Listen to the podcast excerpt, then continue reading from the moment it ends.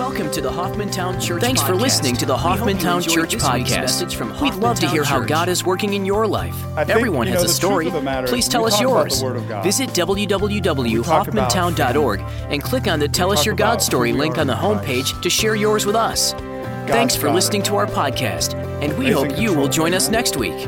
And the question is are we living it? Are we walking in what God has for us? Eh, Are we, uh, we say we believe in, in the fact that Jesus is the hero of history. We say we believe in the Word of God. And the question is how is the life of Christ being made manifest, being revealed through our lives? In our attitudes and our actions, in what we do and how we do it. And there are times where we trip and stumble, right? There's times where we sin. But praise God that God has provided forgiveness for us already. And it's not that we've got to do something to get it, it's, it's that we need to learn to walk in what God has already given and appropriate it. It's that we need to confess, it's that we need to agree with Him because the Holy Spirit will convict us, the Holy Spirit will come alongside of us. And folks, we don't need to wallow in it. We need to get up and stand up and walk on because of what Christ has done for us, because of the fact that uh, we have Him living His life in and through us. I, I just want to give you a, a, a brief overview and kind of walk through it in this sense, right? There's the map. There's these eras of history, and, and we've taken some time to look through that this year, uh, starting in creation, going all the way to the end times. There's the means. What's the thread that connects all these different time frames, all these different eras with regard to human history, as well as looking forward prophetically into what has yet to happen, right? And then there's the ministry. There's the ministry. When we say we believe that Jesus is the hero of history, what have we been called into? What is it that God desires to do in and through our lives? How does the Lord want us to be walking with Him in such a way that He's being revealed through us? And I would suggest it is make disciples, etc., but all of that uh, revolves around the ministry of reconciliation. And so, how are we working with the Lord? How are we yielded to Him so that He, in and through us, is being revealed? Well, the map, eras in history. We started out with the, the, the creation, right? From the beginning of creation, God's grace clearly is immediately foreshadowed as his plan of redemption is made known. He creates all things, he speaks all things into existence. We have the fall of man, we have sin entering in through Adam, and we have this immediate pronouncement. Uh, with regard to redemption. God pronounces his creation good. Satan and the issue of evil, God allows these things. We have the fall, uh, Adam sins. All of humanity, as well as creation, is placed under the curse of sin, which we saw in the millennium is going to be lifted.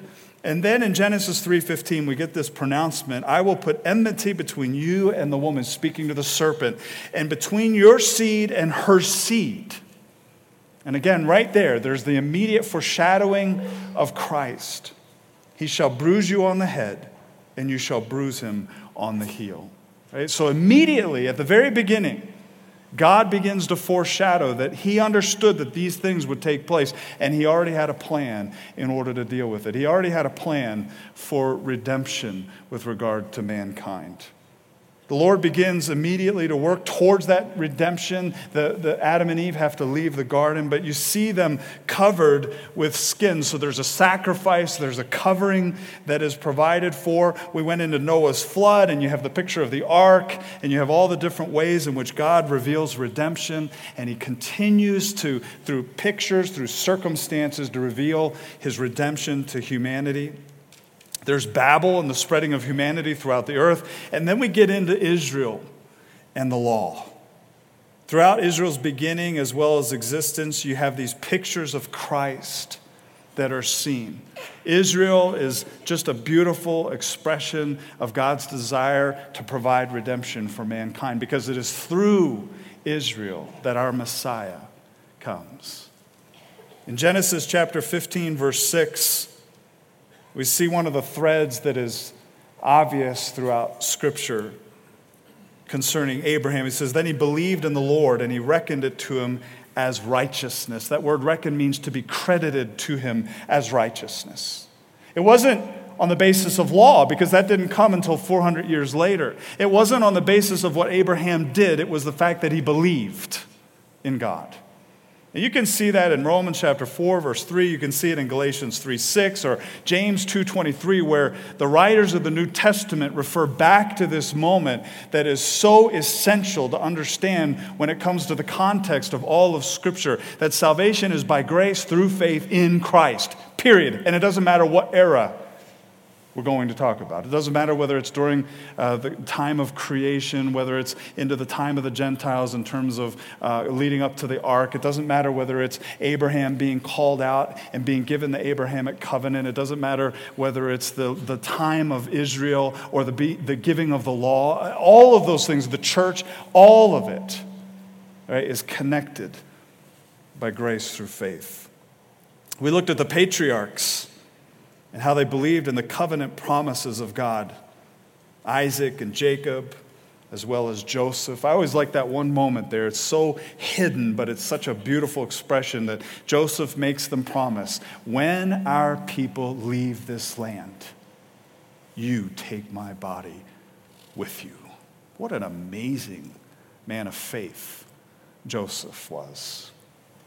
We get to think about the plagues and the way the Lord miraculously delivered Israel from Egypt and the picture of the blood of the Lamb on the doorposts and, and the rescuing, the salvation provided, the salvation given to Israel as they chose to believe what they had been told and they placed the blood of the Lamb and the, the blood covering.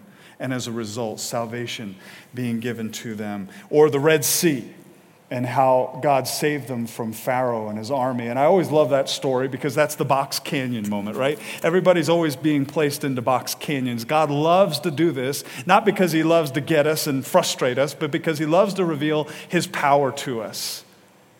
Right? He, they couldn't go to the right, they couldn't go to the left because they were canyons, it was impassable. They couldn't go forward because the sea, and behind them was Pharaoh's army. They thought they were destroyed. And there's times God places us in circumstances where it appears as if we're going to be destroyed, and yet the Lord always has a way because He is the way. And when we start walking with Him and start following Him, we begin to realize in the midst of life that all of our circumstances have been filtered through His hands first. And as a result, as we trust Him and we yield to Him, He begins to open up things before us that in and of our own selves we could have never come up with. We see the giving of the law, the Ten Commandments, the ordinances of worship, the tabernacle, the sacrificial system, all of it pointing to Christ. We know in Hebrews that he says this was just for a time. It wasn't what was to be in its completion, but it was a shadow. It was a foreshadowing of what was to come. It was a picture of Christ and the need of the Lord Jesus Christ, the perfect, spotless Lamb of God. But all of these individuals in the Old Testament had, a, had an opportunity to look forward to the coming of the Messiah. The wandering in the desert as believers refusing to believe in the Lord's promise to give them victory, refusing to go into the land, and the picture that it is for us as believers today of having received salvation, now having the privilege of walking in it. And the question is do we trust the Lord in the midst of that which He has for us? Do we trust Him to move us forward? Do we trust Him to take on those things which He alone is able to have victory in, but are we willing to walk with Him in the midst of it? Or are we going to not believe in Him as believers? And as a result, not experience all that He has in store for us that actually He's already declared for us that's already ours. The new generation, their walk with the Lord as they go into the land of Canaan. I'm always struck by Joshua and Caleb. And I love Caleb. Give me that mountain, right?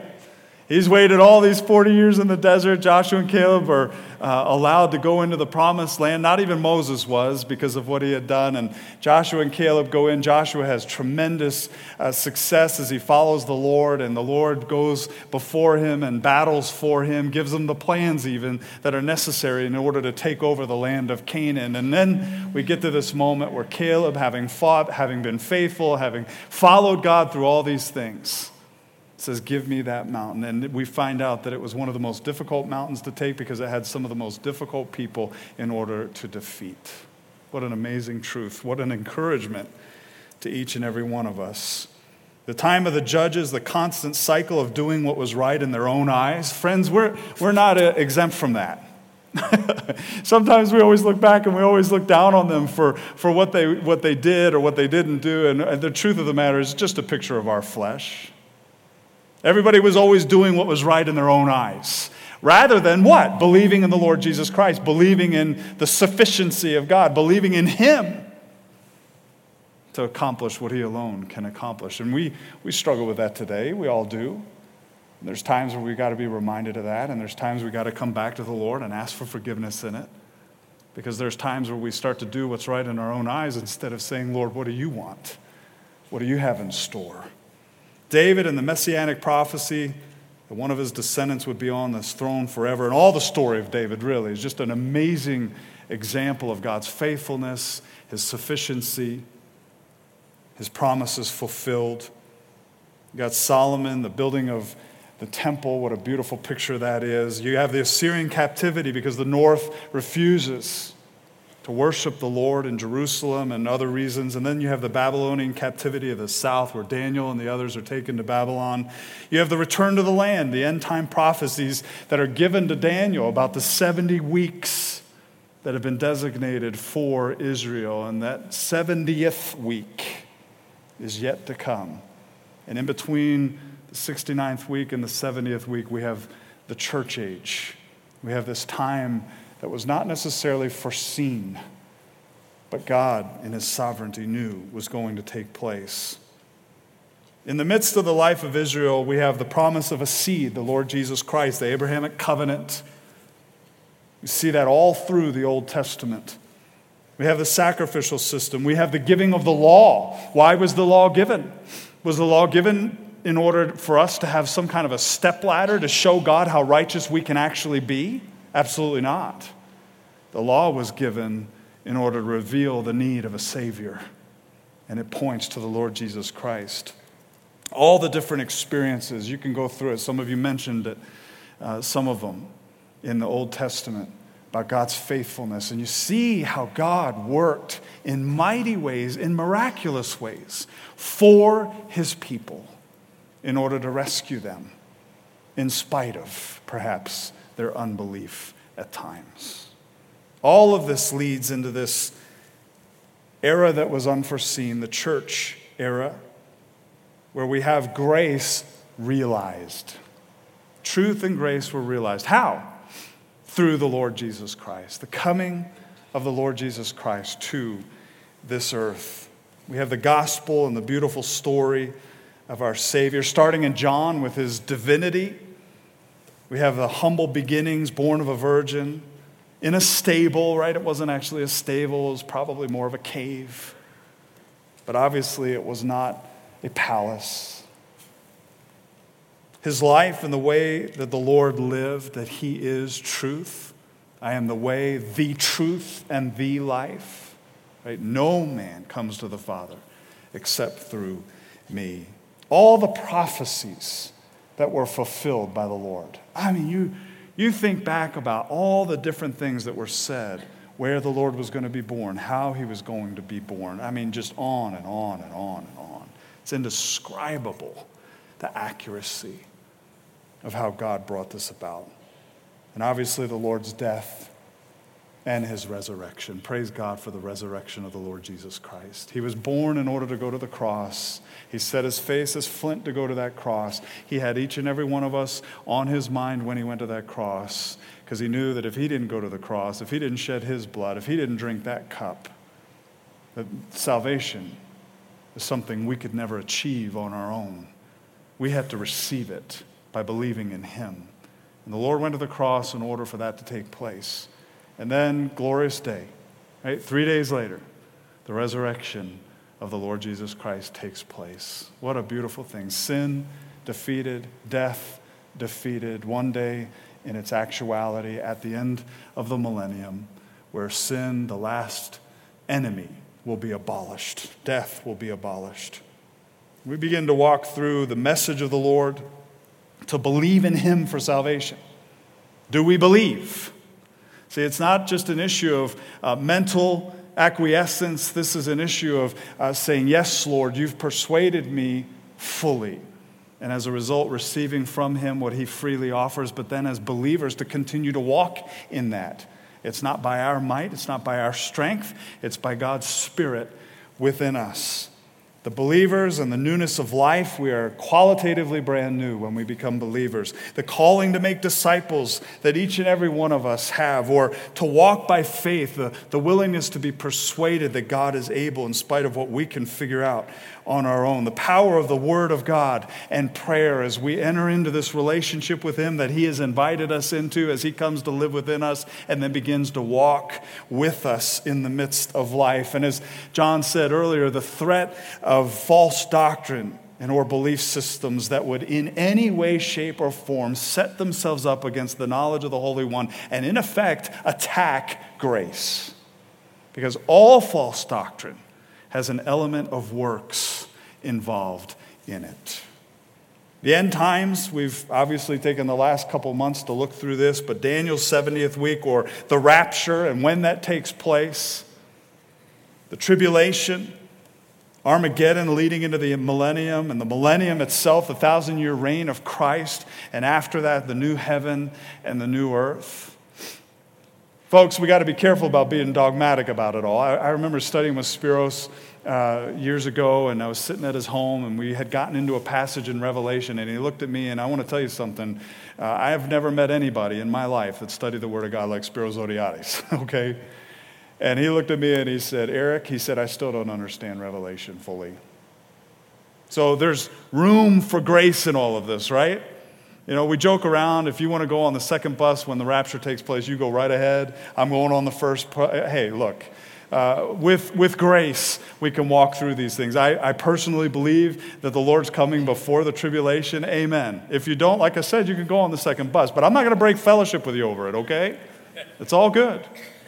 But the reality of it is, in the midst of all that, we know that God is sovereign. And we know that there's coming a day when God's kingdom will be established on this earth because he will rule and reign from Jerusalem. And we will rule and reign with him as believers. The means, salvation by grace through faith. There's the map, which is all the different things that we look through, but the thread that connects it all is salvation by grace through faith. The Old Testament saints look forward to the coming of the Messiah, right? Because Jesus entered into history, into historical time when he became a child, when he came in the likeness of man, literally when he was conceived and then when he was born. And we think about the fact that God, who is outside of time, who actually created time, entered into time. And I love that passage in John that says, Grace and truth were realized through Jesus Christ. He entered into time. And we have this opportunity as New Testament saints of looking back to what God has accomplished. The Old Testament saints look forward to it and they believed. And as a result, as Abraham was stated of Abraham, it's credited to them as righteousness. Romans chapter 4, verses 1 through 3 says, What then shall we say that Abraham and our forefather, according to the flesh, has found? For if Abraham was justified by works, he has something to boast about, but not before God. For what does the scripture say? Abraham believed God, and it was credited to him as righteousness. The Old Testament saints did not have the permanent indwelling of the Holy Spirit. Though clearly there were those who experienced the Holy Spirit. You could see this in the prophets. You could even see it in King Saul, where the Holy Spirit came upon him and began to prophesy. He was numbered amongst the prophets, and then the Holy Spirit left. Or, or David, who clearly had the Holy Spirit and prayed, Let not thy Holy Spirit depart from me. Today, however, as New Testament saints, we have the permanent indwelling presence of the Holy Spirit in our lives. When we look back and we recognize the work that Christ did for us at the cross, that it is finished, that He rose again, and when we believe in Him, immediately the Holy Spirit comes to take residence within our lives. We are called new creatures in Christ Jesus. Romans 5 5 says, Hope does not disappoint because the love of God has been poured out within our hearts through the Holy Spirit who was given to us. At what moment was the Holy Spirit given to us? When we believed in the Lord Jesus Christ, when we received from Him what he offers to everybody. Or in 1 Corinthians 6:19 where he says, "Do you not know that your body is a temple of the Holy Spirit who is in you, whom you have from God, and that you are not your own?" See, we've been purchased, and not with gold and silver or things that are perishable. We've been purchased with the precious, spotless blood of Christ Jesus himself. And as a result, the Holy Spirit comes to live in, within us when we believe in Him and we begin to walk with Him. We are now new creatures in Christ Jesus, totally brand new. And we have hope, we have an assurance, and we have the presence of God within us. New Testament saints upon death immediately are in the presence of the Lord in heaven. Old Testament saints went to paradise or they went to what's called Abraham's bosom. They had to wait for Jesus to enter into historical time and go to the cross and shed his blood in order that at that moment their sin was completely paid for. And then Jesus went and took them and ushered them into heaven. Now, when we pass away, the Bible makes it very clear when we believe in the Lord Jesus Christ, He comes to live within us, and we die as believers. This body, this shell, goes away, what happens to us? We immediately are in the presence of the Lord. Folks, what a hope, right, Erwin? What a hope. What a precious, absolute, beautiful promise. That if we die, it's simply a door into something way better, something that we can't even begin to fully comprehend. We can think about it, we can talk about it, we can look at what Scripture has to say, but Paul says it's so glorious, I wasn't even allowed to speak about it. Think about that. What's the ministry that we have? We've taken time this year to just get kind of a 30,000 foot overview. At the beginning of the year, I heard, oh my goodness, you're going way too slow. We're in the eighth week and, and we're still in Genesis. How are you going to get through Scripture? And by about week 15, I was hearing, slow down, slow down, man, slow down. We can't go that fast. Right? Elders were threatening me. I'm teasing, I'm teasing. Partly because Kim, now that he owes me a steak dinner, didn't want to keep his bet, you know. no, I'm kidding. We didn't have a bet. But the point of the matter is, when we walk through this, what is it that we come away from? Folks, I hope you come away from it from the fact that God's in control. Is there anything in your life that somehow God is shocked by, surprised by, didn't know it was going to happen? Somehow he fell off his throne and, you know, the crown came off, whatever. I mean, the Lord is absolutely sovereign. He doesn't cause all things to happen. I don't believe that. I think He permits things to happen.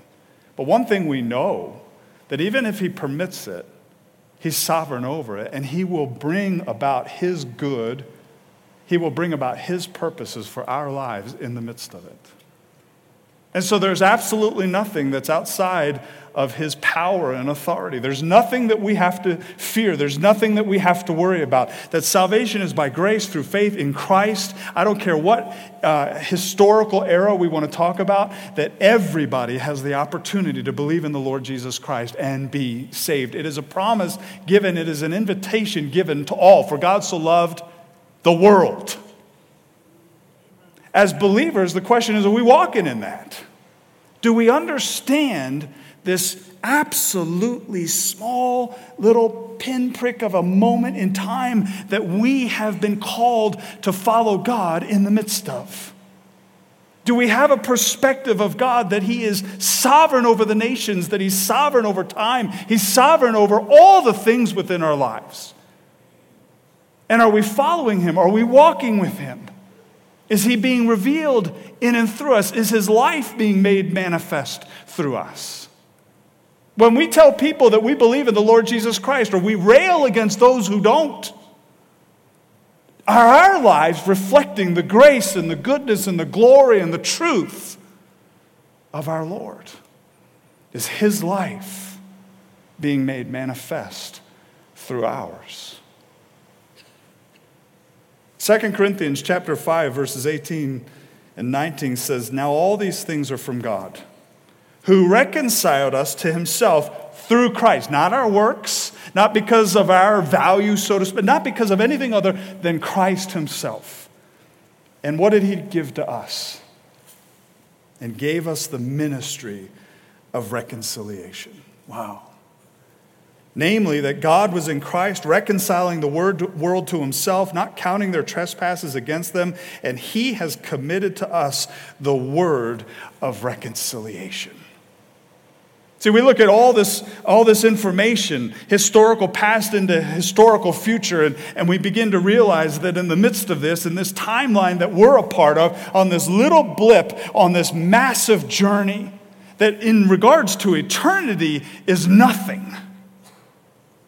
And we have an opportunity to follow God and experience God and to be used of God as vessels through which the life of Christ is made manifest, is made visible. And we have this ministry. I don't care what it is that you do. I don't care whether it's in the secular world. I don't care whether it's at school. I don't care whether it's in your family. I don't care whether it's a church. Everywhere we go, we have this opportunity to participate with God, to experience God, to follow God, to experience His power and His strength and His grace and His love as He not only transforms us, but as He reveals Himself through us in this whole ministry of reconciliation. And when we say we believe in the Lord Jesus Christ and people watch our lives, do they recognize we're not perfect, but boy, we're consistent? We haven't arrived, but there's something about us that is obviously reflecting God Himself. And we have the opportunity when people come to us and ask us, What's this hope that you've got, to give an account for the hope that we have in the Lord Jesus Christ if we're truly believers in Jesus, and if we truly, as believers, are saying that we agree He is the hero of history, He is the fundamental issue within this entire historical arena of the human race, then I think the ministry of reconciliation is something that all of us need to take seriously. And we need to reflect on our lives as we're, are we really participating with the Lord in the midst of this? That ministry of reconciliation is a banner moment. It involves making disciples because making disciples is not only sharing with them how they can be saved, but also when they get saved, teaching them to observe all that the Lord commanded. And that doesn't mean just coming to a class on Wednesday night. That means that they can observe our lives, watch our lives, and understand what we're saying because they watch us do it.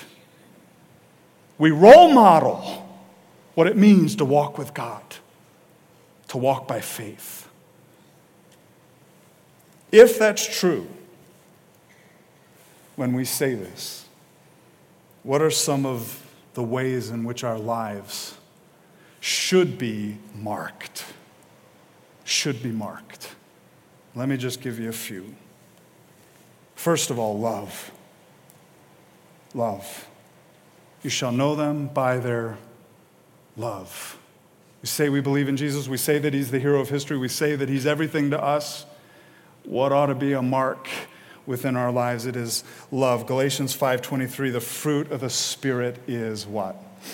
Is love. Is love. People ought to be able to look at us and observe not perfection, but consistency when it comes to our walk with the Lord. They ought to observe God's life, Jesus Christ Himself being revealed through us. They ought to observe love. Not the feeling, not the mushy gushy moment, not the I love McDonald's hamburgers or I, I love chocolate, but that I'm willing to lay my life down for you. That kind of love. Secondly, faith, and I would add hope with that because hope is just future faith. They ought to see a people of faith they ought to recognize that there is something unique. It doesn't make sense, but they trust God. It doesn't matter whether it's in the midst of your life and all the details of it, or whether it's corporately as a church body. They ought to look at each and every one of us and recognize that faith is something that is absolutely a reality about our lives. Why? Because it's Christ in us. It's not us. We don't wake up one day and say, hey, I'm going to love everybody better than anybody else. Or I'm going to walk by faith better than, than Daniel or whoever else, Paul. But it's the life of Christ being made manifest through us when we yield and surrender to Him. What about humility? What about humility? In Philippians chapter 2, where it's very clear that Christ humbled himself, and he even humbled himself to go to the cross and to die for us. When people look at us, do they recognize humility? Or is it pride? And what's the center of pride? Me. Do they recognize humility? Do they recognize the willingness to lay something down? The willingness to put others first and their rights? Or do they hear in us a constant holding on to our rights, what we deserve? Or do they recognize, no, we'll lay that down? We'll trust our King with that, and it's okay. What about thankfulness? Thankfulness. I tell you, one of the great truths about believers is their gratitude. Where does that come from? That comes from God in us. Colossians 1:12 says, "Giving thanks to the Father who has qualified us to share in the inheritance of the saints in light." My goodness. Thankfulness. Thankfulness. And last but not least, and certainly not the only, but forgiveness. Forgiveness. I would say forgiveness is simply grace towards one another. Forgiveness is just grace towards one another. Boy, there's a lot of things I could say about forgiveness and all the rest for that matter. Ephesians 4:32 says be kind to one another tenderhearted forgiving each other just as God in Christ also has forgiven you. Wow. Why do we forgive? Because Christ forgave us. Pure and simple. The debt that I owed Christ is so monumentally greater than anything that anybody has ever done to me that whether they come and ask me for forgiveness or not, my attitude in the midst of it as a believer who says Jesus truly is the hero of history is to lay it down and say, Lord, in your grace, by your grace and your strength, I forgive. I forgive. And lay it down. And you look at that person who has perhaps wronged you, who has perhaps done something to you that you're having a hard time with, and you look at that person and say, Lord, help me to see that person through your eyeglasses not my own. All in light of the fact that you forgave me. Romans 12, 18 says, if possible, so far as it depends on you, be at peace with all men. Folks, there's times where we forgive people and, and they don't even think they need forgiveness. Or they continue to do what they've been doing because they don't see what they've done as being wrong. Reconciliation is a step that takes place as a result of forgiveness because now there's the agreeing, there's the admitting, there's the working through something. But the attitude, first and foremost, is always to lay it down and to forgive. Why? Because Christ forgave us. And then we begin to reconcile, then we begin potentially to build trust. All of it in Christ, all of it in His grace. Reconciliation is when we both take a little bit of ownership as to what we've done that needs to be forgiven. And when we do that, we have the opportunity of walking in God's grace because we're laying things down. We're saying our attitude is we're brothers and sisters in Christ. There is absolutely no way that we're going to allow these absolute finite things to get in the way of what God wants to do. Not going to allow it in God's grace and in His strength.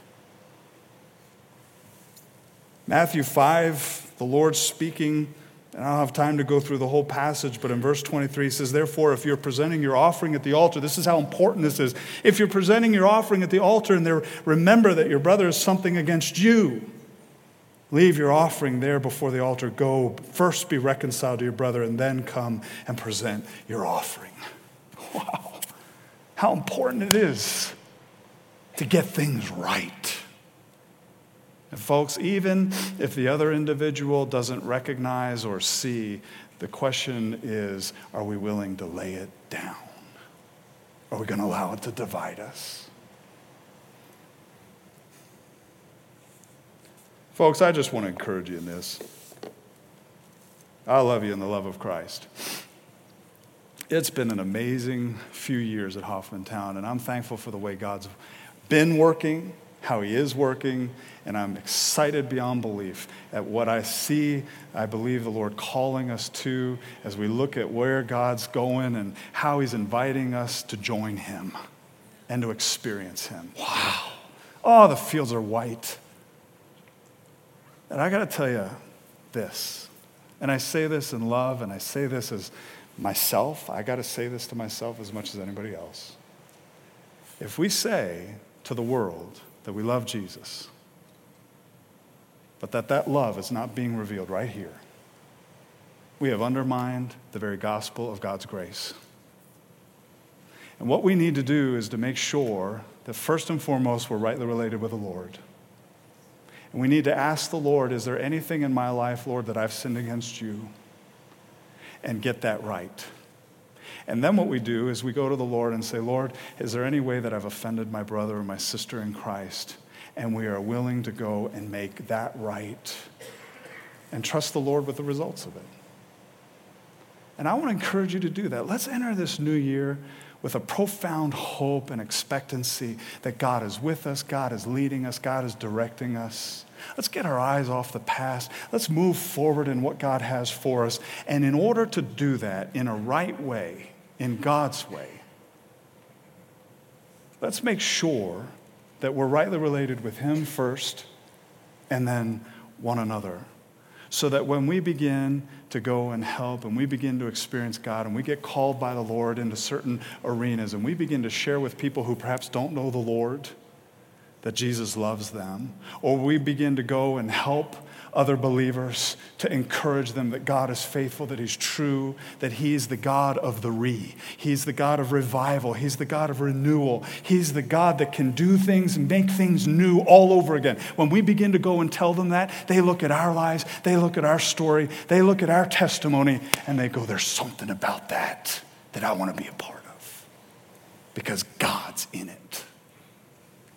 Let's make sure that we celebrate this Christmas and in the midst of it, we come before the Lord, all pretenses, all masks aside, and just say, Yes, Lord, we're your people, imperfect as, as we may be, but we believe you, and we believe you've got a better way, and that better way is love.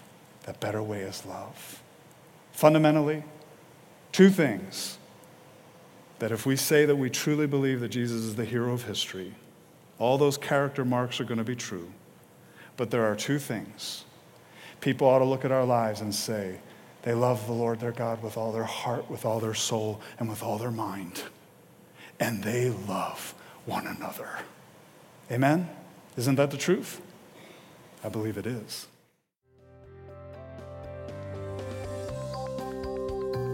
Thanks for listening to the Hoffmantown Church Podcast. We'd love to hear how God is working in your life. Everyone has a story. Please tell us yours. Visit www.hoffmantown.org and click on the Tell Us Your God Story link on the homepage to share yours with us. Thanks for listening to our podcast, and we hope you will join us next week.